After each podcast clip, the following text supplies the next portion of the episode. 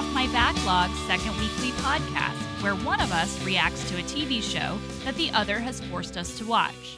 I'm your host, Tessa, and with me is Sam. I don't mean to alarm you, but there seems to be some sort of oil like substance on the floor that might be dangerous. It might be. Or it could just be a leak. Hard to know. This week, we watch the Next Generation episodes Skin of Evil and We'll Always Have Paris. But first, but first, before we discuss those episodes, Sam, do you want to tell our listeners what else we watched this week? Well, we caught up on the good fight, Yeah. finished She Hulk just a little while ago, Mm-hmm. working on Andor. Yeah. Going to be talking about Evil on uh, the pod next time we record. Yeah, that's true. Yeah. Let me see. Um, we watched Mexican Week of the Great British Bake Off. That was something. Wow, that was something. That was bad. Let's see what else. Archer just finished the last season of Archer. Yeah, we did. That was very good. We did. That was a good season, was a- as You know- always. and I'll tell you too. It, so here's the thing about Archer, right? You know who my favorite character is, right? oh yeah, Absolutely. It's clearly Cheryl. Right. And and I just love the energy she brings. And and you know, the thing about it is is like what would be really great is if we had another animated show with a character who kind of had similar energy. That would be kind of I would en- interesting. I would yeah. enjoy that. I would enjoy that. Well, we watched John Oliver. Well, we that's do. always been yeah. true. We always watch. We always watch John Oliver every Monday. Hmm. And Bob's Burgers. Season started back and of course Grey's Anatomy. I think those are One of those seasons is going better than the other one. you have a good formula, you just have to go back to it. Yeah. You know? What else did we watch this week? Sam? I don't know. I I think that was, Was it. that it? Was that all the things I think we watched I- this I, week? I, think that might be it. you didn't watch a animated show that exists in the same universe as TNG? I don't think Archer's in the same universe. I don't I don't think that's how that works. Dear listeners, we started Star Trek Lower Decks this week.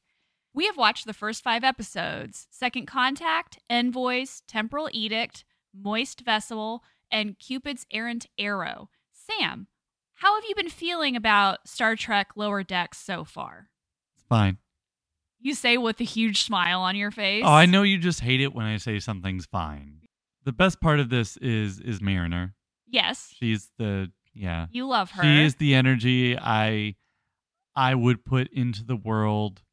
What's not to love? Like I said, it's that it's that Cheryl energy. The you're not my supervisor energy. Yes, Yes. she's got a lot of that going on. Right. Especially since of- her mom is her supervisor. Yes, which that is another Archer tie-in. It yeah, is. it is another Archer tie-in. What if Cheryl I really miss her. What if Cheryl was Archer's half brother and they find that out? That would be a weird twist, That would but I would I would accept it. Yeah, but that would mean that the big cat is now Archer's sibling as well. Yeah. And he would love he that. He would love that. would love that. Mariner reminds me of like a more self-sabotaging Captain Kirk. Like she's really competent, but she's really bad at following rules, hmm but she's really good at thinking on the fly, hmm using that instinct hmm that she's got. hmm But unlike Kirk, who keeps getting promoted despite despite the fact that he keeps flipping off Starfleet every once in a while, she has been demoted. We find out, So- and that's because she has a problem with authority. Does that mean that you know we we talk about the elements of Star Trek that are utopian and the ones that aren't? I have a hard time believing that in a utopian society, white men continue to fail upward. I don't think that's what it is. I think that Mariner, from the first five episodes, granted, not much of the season, but from the first five episodes, it seems like she wants to be on the lower decks. Like she doesn't want the responsibility of command because she could have it. Like she's not ambitious because she could clearly do the job, mm-hmm. but she's choosing not to. And in fact, she seems very intent on staying where she is. this is clearly an instance of the person most suited for leadership is the one least interested in it. Right. which which is a direct parallel to Bradward. Yes. Boimler. Yeah, Bradward. Bradward. We just watched the episode where we found out his name is Bradward, and of course Mariner uses the rest of the episode to just shout Bradward at him. Bradward. I hope she never stops. I would never. As as we know, with with people who have been on this podcast, I don't use reality. I just make up names that sound like that. yeah, but that's Like, his actual That name. that is the joke that I live on. Right? Losbert. Losbert. Yes. Benethy. That was another one. That was yeah. That that might have been the first time I did that. Yeah, Benethy never quite did. Nobody has ever quite self owned themselves the way he did That's at true. our first meeting. So That's true. and all I did was call it out. I thought you were so mean. I didn't know you at that point. Yeah. That was the first time I met you, you too. Yeah. You were so mean to him. Well, you know, the thing said put in the appointment date, and he put in his birth date, his date of birth.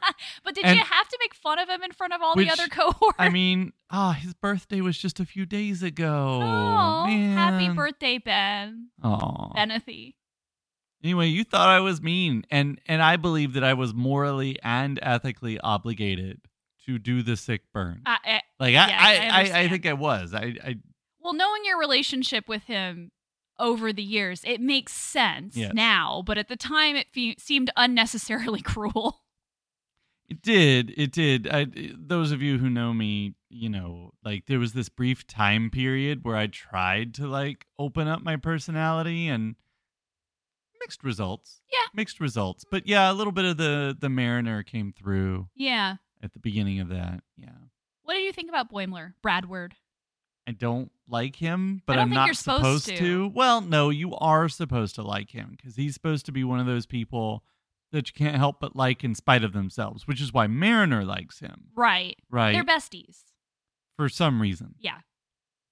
She's very invested in his welfare in episode five I when he thinks when she thinks that he's dating a parasite. Which by the way, the flashback for that is horrifying. Yeah.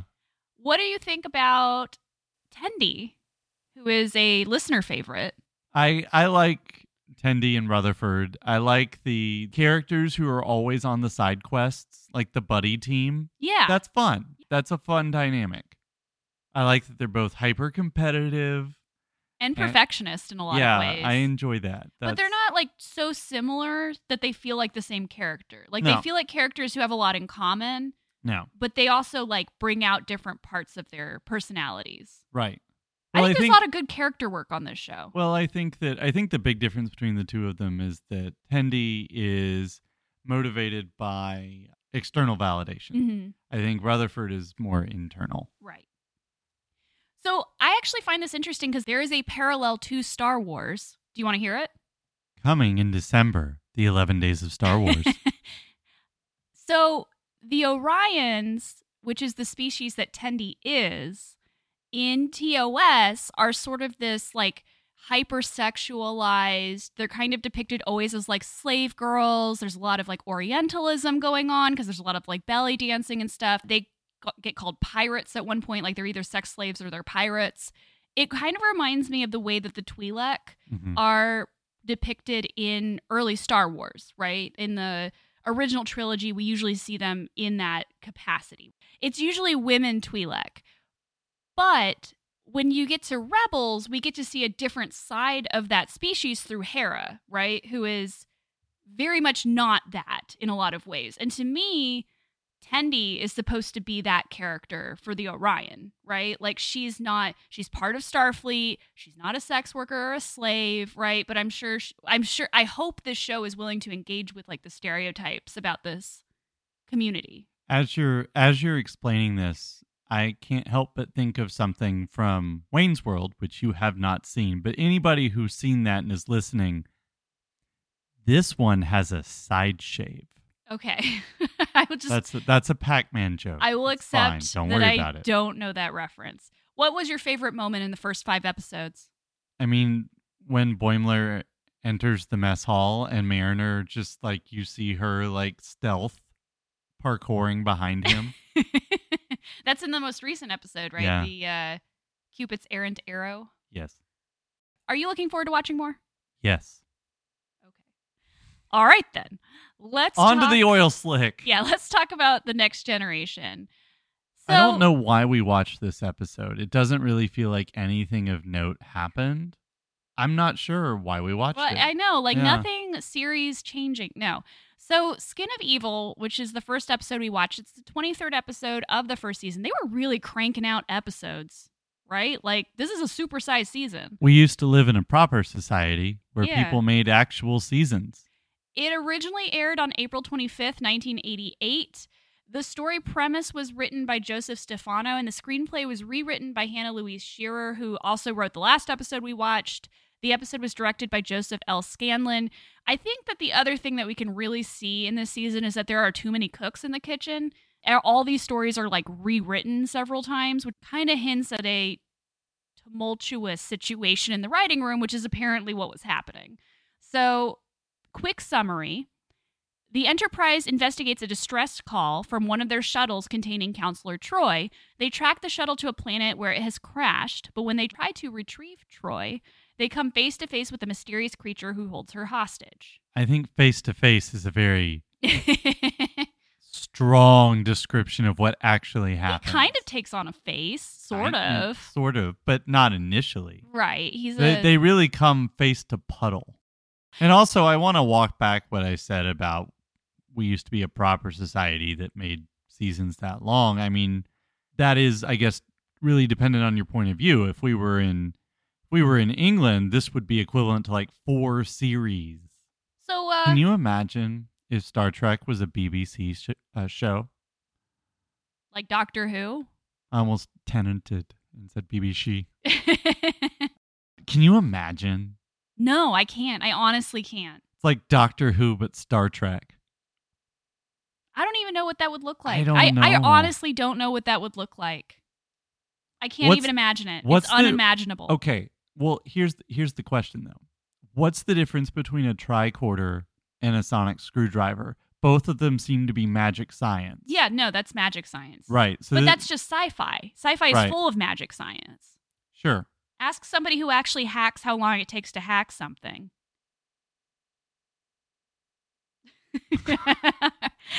Let's address the fridge in the room. It, it got chilly in this episode. It got chilly in this Yeah. episode. So Tasha Yar, who was a series regular, she Yep. was supposed to be She on the was show. throughout the rest of the season Yeah, too. she's listed as a main character in the credits. She dies in this episode, and You she see, doesn't even die at the end. She dies at the very beginning. Are a real thing. Uh, basically, this death was in response to Denise Crosby, who asked to be let out of her contract. And there were a lot of rumors circulating her departure, but she later described her time on Star Trek The Next Generation as miserable. And it was well known that she was unhappy with the way that her role had been developed. She didn't think that they were giving her enough to do, Right. which they weren't. She did say later in a in an interview that if she had had more scenes like the one at the beginning of the episode where she shares that like dialogue with Worf, you know, about where he's like, "You're gonna win at this martial art thing," and you know, like all of that stuff. She said she wouldn't have wanted to leave the show if they made more scenes for her Right. like that. I mean, they gave Picard a fencing room. They could have given them a judo room. I Right. This reminds me of two things, both of which you you know. In my head, this reminds me of Sherry Stringfield from ER. Yes, that's exactly. and so I would thought call of. this the Stringfield, but since this happened first, what Sherry Stringfield did was the Crosby. The other one is this reminds me of Poochie, right? when when Poochie left the show to return to his home planet and died. Yeah, that's basically what happened here. I mean, does this feel kind of retaliatory? Because like you can write characters off Star whoa, Trek whoa, whoa, fairly whoa, easily. Whoa, whoa. Showrunners and show writers never, Never. ever in the history of TV, particularly in the history of Les Moonves, Paramount, and CBS, they would never, past, present, future, nothing would happen related to anything that Alex Kurtzman has anything to do with. How dare you besmirch Star Trek and Paramount? How dare you? It would be very easy to write any character off of a Star Trek show without killing them. Like it would just be so easy. They could literally be transferred to another ship. They could literally be transferred back to Earth. they could decide to stay with some people that they met and help them out. There are numerous things that you could have done to write this character off, and instead you have her death be at the beginning of the episode with a really middle of the road villain. And the worst part That is, is classically where you do find oil puddles yes, in the middle of in a the road, middle of a road. or you know, in your driveway, your garage. But yeah, pretty much. The worst part to me is is that not only did they decide to just kill this character off, which feels like a way of saying, "Fine, we'll kill your character and you could never come back." Which, first of all, that's not true. Right? We know that that's not true. But the worst part for me is that when asked, Gene Roddenberry was the one who came up with the idea of her dying suddenly at the beginning of the episode because he thought that it would be in line with her life as a security officer. That, like, there would be people who would just randomly die during excursions, which we've seen before, but never a main character. I don't know about you, but I think in retrospect, if my security officer is like, "Ooh, let me try and step over and see what happens," Leeroy Jenkins, I'm dead. I wouldn't. In retrospect, I'd be like, I don't. I'm glad that person's not a security officer anymore because I do not feel secure. It just didn't feel like the character, though. No. How do you feel about this death? Well, I kind of knew it was coming. I don't. I didn't say anything, Listen, I know. I don't really care much for this character, mostly because she had nothing to do. So, eh? This you know what this reminds me of? What? The girl from the first season of Stranger Things. Barb. Everybody thought there's going to be payoff. There's going to be justice for Barb. No, they just killed her. Because again, nobody does this. I'm sure I could come up with other examples of a thing nobody's done if I tried real hard. Anyway, people find this very upsetting, is all I'm trying to say. Like, Oh, it is very infamous within the Star Trek community, this particular death. Well, I mean, you you know that I don't like. Well, you know, to go back to Sherry Stringfield, her character was about to. Spoilers, by the way, if you haven't gotten to the part where Sherry Stringfield's not on the show anymore, and she's definitely never comes back. Ever. You can't see that. Podcasting is a visual medium. Sam just winked at the microphone. Anyway, spoiler alert: they were just about to actually hook her and Mark up, right. right? I do remember that. Now, I mean, further spoiler alert. Like, I come on, like you.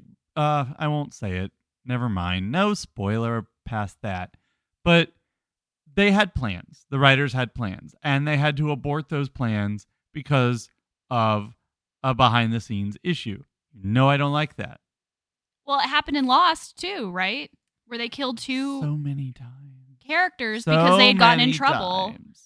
In this with the state of Hawaii. Yeah. Well, poor Letty. She gets killed off franchises a lot. A lot, if you think yeah. about But they it. brought her back in the main one. you know you can really bring back anybody if you if you wish hard enough so i'm just saying this you could do it. You could do it. I, I am in principle unhappy with this as i am always unhappy with this but eh but you don't care enough about the character because you weren't given No. anything to care about. So uh, I'm going to skip ahead before we talk about the main part of the episode. The other big part of the episode with her, of course, is the funeral at the end on the holodeck, which is a weird funeral. mhm. I'm not going to lie, it was weird. I Spock's funeral made more sense than this funeral. do they did. all record funeral messages do they have variations do they have like Is it fill in the blank? Mad Libs.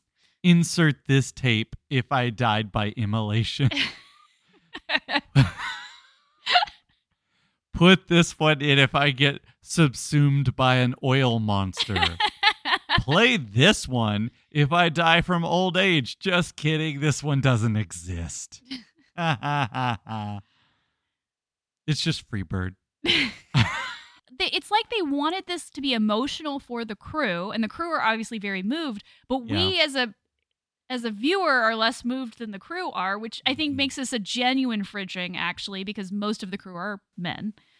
She has a message for everybody, but the one that that gets me the most as a fan, I think, is Data's reaction.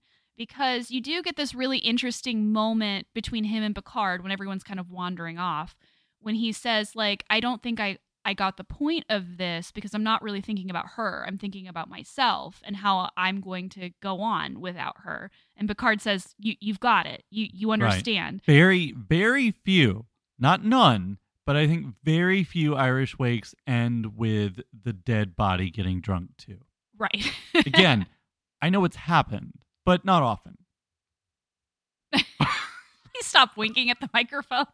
It's fine until it winks back. Don't worry. Like what did you think about Data's reaction here? He's also the last one to leave the holodeck. Like he seems like he like hangs out there for a while next Yeah. to her fake grave. Just he just wants to be part of it. It's like he constantly is looking for external validation for the way he thinks about things. Like is this right? Yeah. That's who he is. Let's talk about the actual title of the episode, Skin of Evil. So, the villain that kills Tasha is Armus, who is sadistic and cruel and like keeps advertising himself as like pure evil. And we find out that his origin story is that a race of beings literally found out how to purge evil from themselves, like medically. And the evil all floated to the top of their skin and they shed it. And then they left. Like they were like, okay, we're, we're, we're leaving our evil behind. And they almost- never and they never had combination skin ever No, again. it- there was no excess oil. Blackheads just disappeared. I mean, it was great. Yeah, I'm sure it was for them, but it's almost like if Jekyll had somehow figured out how to detach Hyde from himself and then Mhm. left him on a planet. hmm He's evil. He's like supposed to be this inc- incarnation of pure evil, but he's also sad. Is that you know? It's funny you you mentioned if if Jekyll had abandoned Hyde, mm-hmm. isn't that a reverse Frankenstein? Yeah, The creature is Jekyll, and Victor's the actual evil one. I yeah, I that. think that's in line with what we talked about last week. yeah, that is in line with that. It's a reverse this. Such a bad episode. I mean, I think the only thing really of note to say about this is this is a villain who gets therapied. yeah, by like, Troi. Troi be- tries to deploy therapy against him. Yeah, it's I will defeat you with the power of therapy. I will say that the scene where she's like, because she's trapped in the shuttle for most of the episode, Right. and the scene where it's like taunting her hmm about Tasha and she's like, I know, I felt her die. Like I Yeah. felt like that was a pretty sad. Like that was almost more sad than the actual moment where she died. Right. Like for for me anyway. Yeah, it's it's actually really great. Not only was she fridged, she was fridged while trying to save the damsel in distress. Right. Who is Deanna? It's a bit of as a hat. usual. It's it's it, it in terms of like anti-feminist tropes. It is a bit of a hat on a hat. It is. What happens in this episode? And I- then and then Crusher tripped and fell and broke her nose, and she was worried that she'd never be pretty again. that would have been That's the, pretty the much the only threat. thing that Yeah. was missing. I did find it interesting because we talked about Data, and in the Datalore episode, when Picard refers to lore as it, and Data says, "Okay, you referring to him as it implies that you think that he's a thing." And then, do you also think of me as an it? And we have that whole conversation. This conversation actually weirdly comes up again with Armus because Armus objects to the use of the it pronoun when it comes to him because like he he has very strong opinions about gender and the use of an it pronoun. all I all I can think of is She-Hulk right now. Like, oh, you care so much about gender, that's why you call them all females.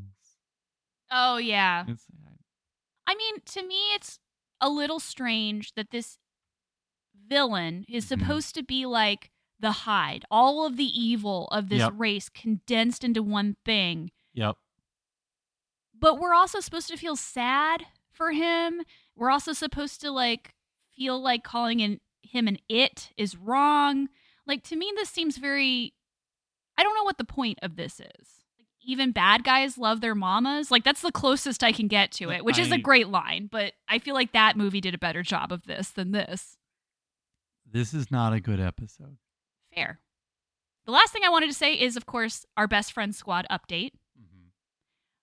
Data, Will, and Geordi all beam down to the surface together. Will gets snatched for a while and apparently tortured by Armus. Don't get to see that.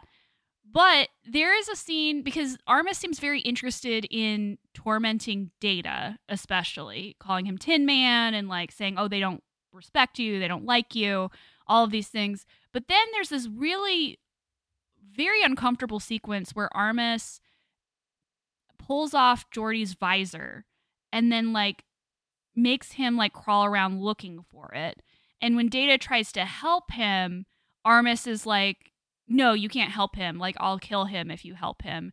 And Data actually tells Armus, I won't help you hurt him, which I just think is a very interesting, very sweet, like best friend thing. And I think it also shows that Data is a moral person, if not a feeling person. Yeah. We still have not watched the last episode of Picard season two. Did that stop us from watching the season three trailer? No. No. So you brought up lore, so that was what reminded me, and I just thought that okay, hmm you. So I know Data's not around anymore, Right. right? In the in the Picard world, I know that. Why? Sort of. Whatever.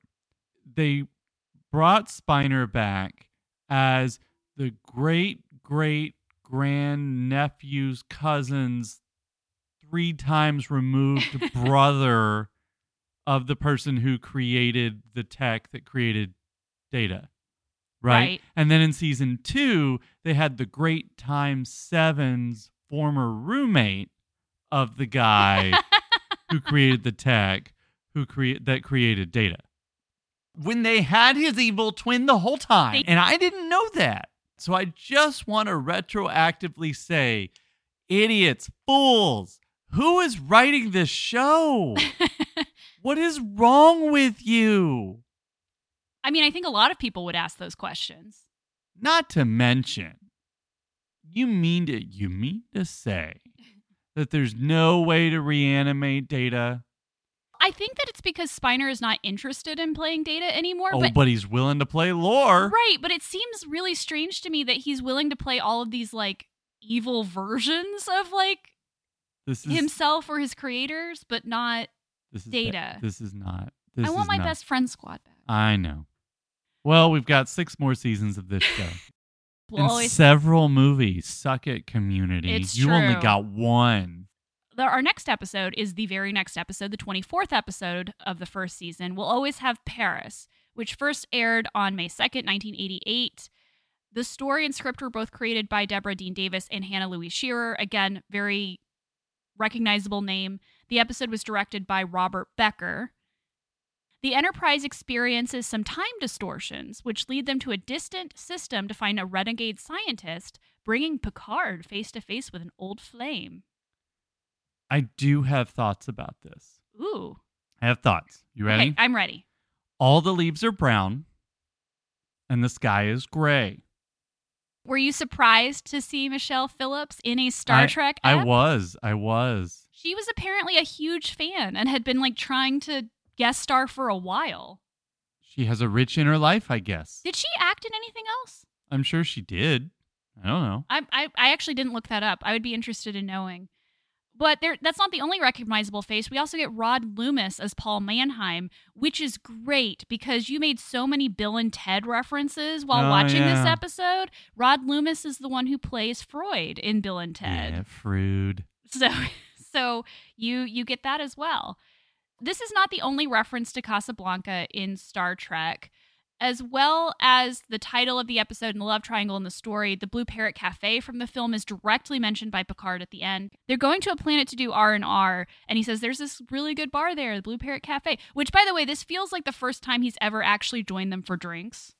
Oh yeah, yeah. Yeah. You, you you're trying to get cool dad boss to hang out with you, and he never will. Yeah, and then one day he does, and it's weird, but it's also cool. Yeah, Because yeah, for most of the season he seems very like it's like they wanted him to be professional and then they realized that if they did that too much, he wouldn't ever interact with the other characters. hmm So this seemed to be the episode where he really gets to like loosen up and actually like interact with people on a personal level. it's fun that this is loosening up. Yeah. It's still yeah. But the other uh, mentions of Casablanca in Star Trek are also there's an original series novel, The Entropy Effect, which is loosely based on Casablanca, and there's another episode, uh, Deep Space Nine episode called Profit and Loss, which has a lot of Casablanca themes in it. I'm not sure if that's been covered by Podwraiths yet. I'll have to look that up. So, the main thing is obviously the Picard Janice Mannheim love triangle, which does operate on this Casablanca storyline. I mean, I've seen that movie multiple times. I'm not really sure I would have picked up on it. Sadly. Except for the title, is what you're saying. No, I You would, didn't even think about it when you heard the title? no. Well, this is somebody who like names things. Th- me, I'm talking about me. Hmm. This is somebody who names things using pop culture references that are just throwaway references. Right. That is something I'm very familiar with. So it was. That is not where my head went. Where did your head go?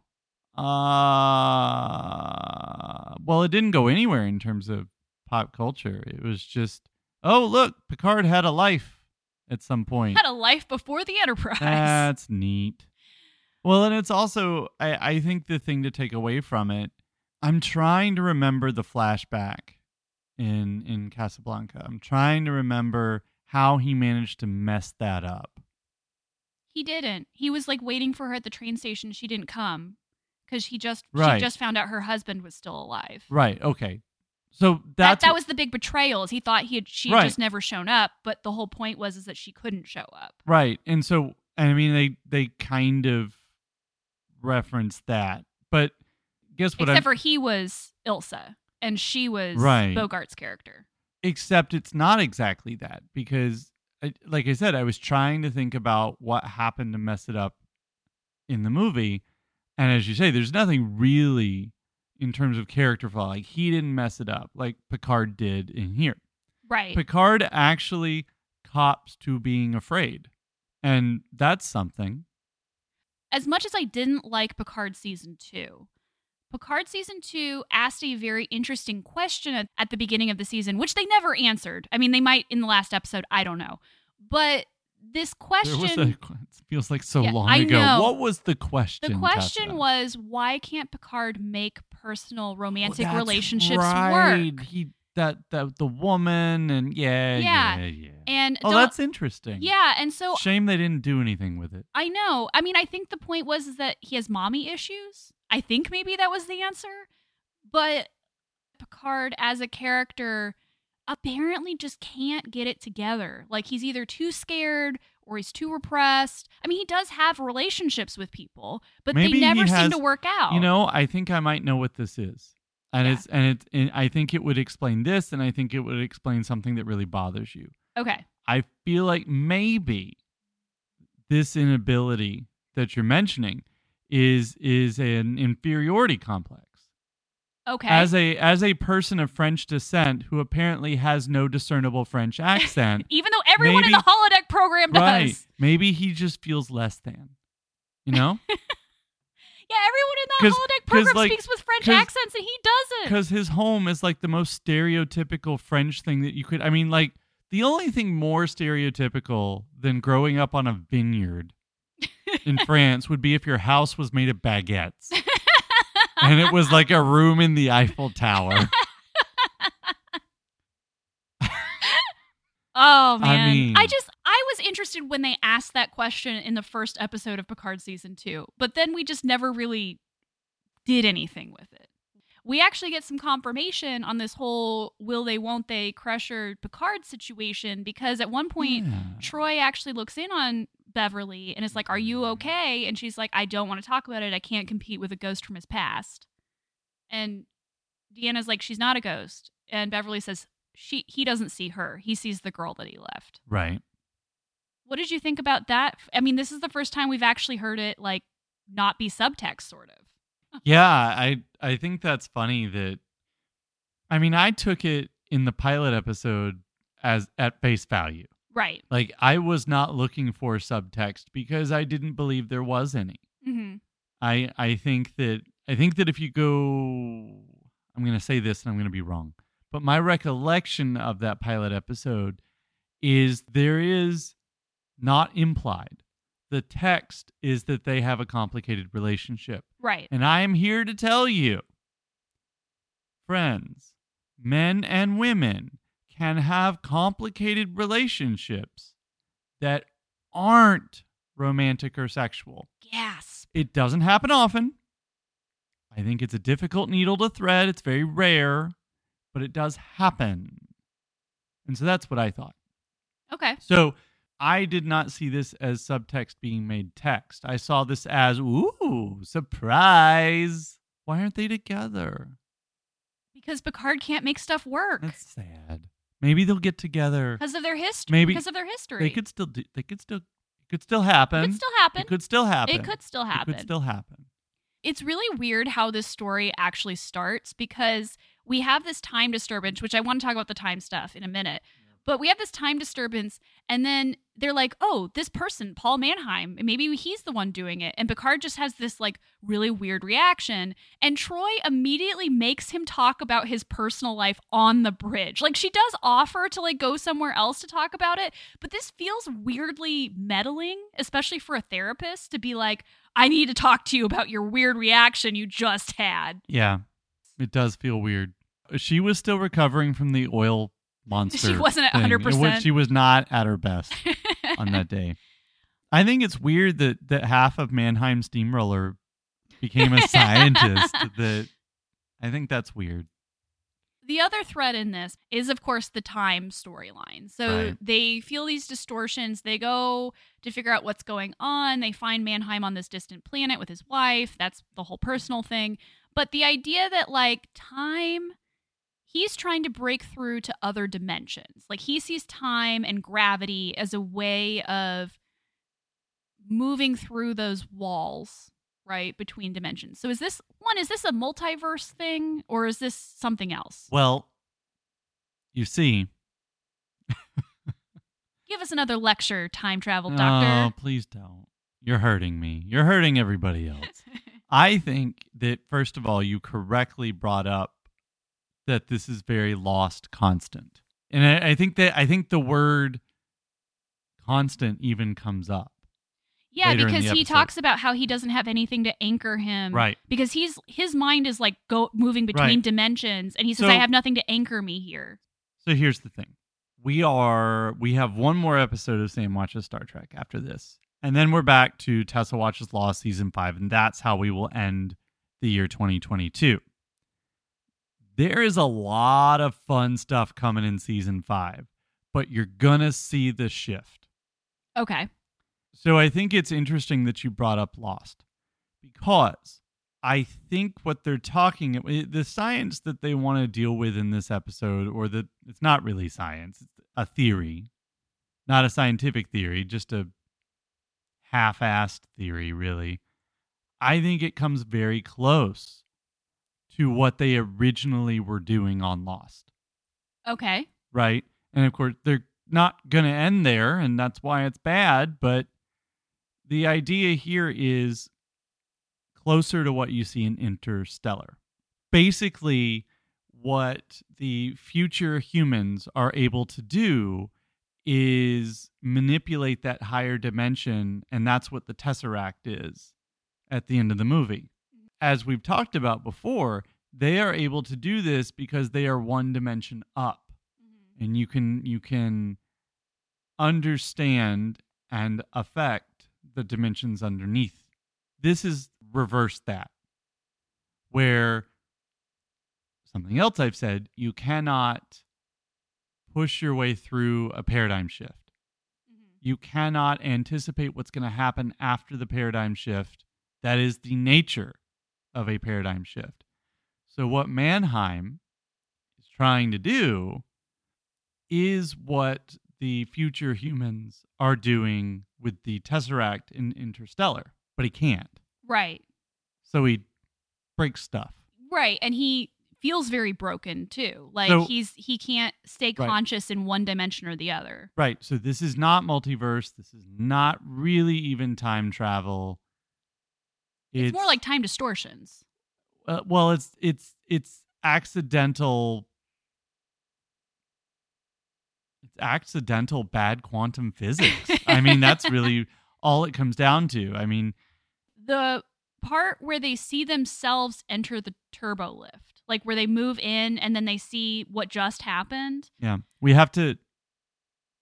Now, when this is all over, we have to go back and do these things, or they won't happen. But they did happen. Guitar. No. you actually said during this scene, "Don't wind, don't forget to wind your watch, dude." I did say you did that. say that. Good for yeah. me. What's going on here when this happens? I don't know. Okay. I I don't know. There's no internal logic in this episode. That there's a good reason for that, which I definitely want to talk about too. The other things that I did find interesting is that uh, Picard asked Data to go down to the planet, to the lab, to turn off the thing, the time that the rift or whatever that is causing all these things to happen. Or he says to Picard, that makes sense. I'm a machine and therefore dispensable. Picard, of course, answers, You're indispensable. That's not why I'm asking you. I'm asking you because time is a constant to you while time is flexible to humans. And so Data brings up this idea that humans actually, even though we can measure time and even though we can observe the effects of time, to humans, perception of time is almost as important as Right. the thing itself because to us we can and this is very terry pratchett because terry pratchett talks about this too you can waste time you can uh, Is this an episode of Nanny Ogg's book club? uh, yeah, uh, uh, it's funny because in a couple weeks we're gonna release Thief of Time, which is where a lot of this comes from. But like the idea that like uh, I think Data even says it like a stitch in time saves nine. Like there's a lot of like these phrases, but it does actually it feels right though because there are times where an hour feels like it can go on forever, and then other times where it feels like three hours just like goes by really fast. So there is like this human perception element, I think. I think two things about it. One, I think it ties in to the episode where we see from Geordi's point of view, Oh yeah, and uh, symbiosis. yeah, and and Data looks different. right. He's got that aura around him. Well, I mean, that aura is one indication that that Data is like the future humans in Interstellar, right? Can perceive things a little bit differently. Now, that would be neat if they actually knew what they were doing with this character, could handle it. This is like he is more than human when they want, and he is less than human when they want, Right. and he is just like human when they want. It's kind of like there's no consistency in this character. I actually also thought of symbiosis because I was like, I wonder what the world actually does look like to Data. Like if they could do the same thing that they do with Geordi, where they're like seeing the way all he views they're the all world. puppets. They're all puppets. I I will say the part with the security at, at the lab is very silly because it gives us what you call action data, which is Brent, Brent Spiner rolling around. I'm really fun to watch these episodes with, aren't I? True. Why do they need so much security on a distant planet where nobody knew where they were before the Enterprise tracked them down? I don't know. Science, reasons, Tessa. but we also get the timeless, age old classic antimatter is a magic bullet in sci fi, where Data has to just dump a bunch of antimatter into this rift and it's just going to seal it up. What is antimatter? Why is it used so frequently as this, like, oh, we'll just put antimatter on it? I think it's. I think it. And you're joking, of course, but you're gonna ask me, person who Right. doesn't understand these things really, and I just play with them in in a in a more epistemological sense in terms of time Right. travel. I don't know. How could Data tell it was the one in the middle? He didn't. It was he- just a good guess. It was just a good guess. Because, yeah, it's like at that moment where you see the three of them and they're like, it has to be the right one. It's which one? And then the one in the middle is like, no, I'm the right one. There was just more there. There. That does not make sense You're right. to me. Sure. I You're hate not it. the android. I hate it when episodes of sci-fi pretend like they're smarter than they actually are, and I did get a little bit of that at the end of this episode. But a lot of the problems with this episode can actually be traced to the writer's strike. So there was a writer's strike in 88 Always a writer's strike. It was originally pitched by the script was originally pitched by Hannah Louise Shearer and Deborah Dean Davis, like I said, but then the writer's strike happened.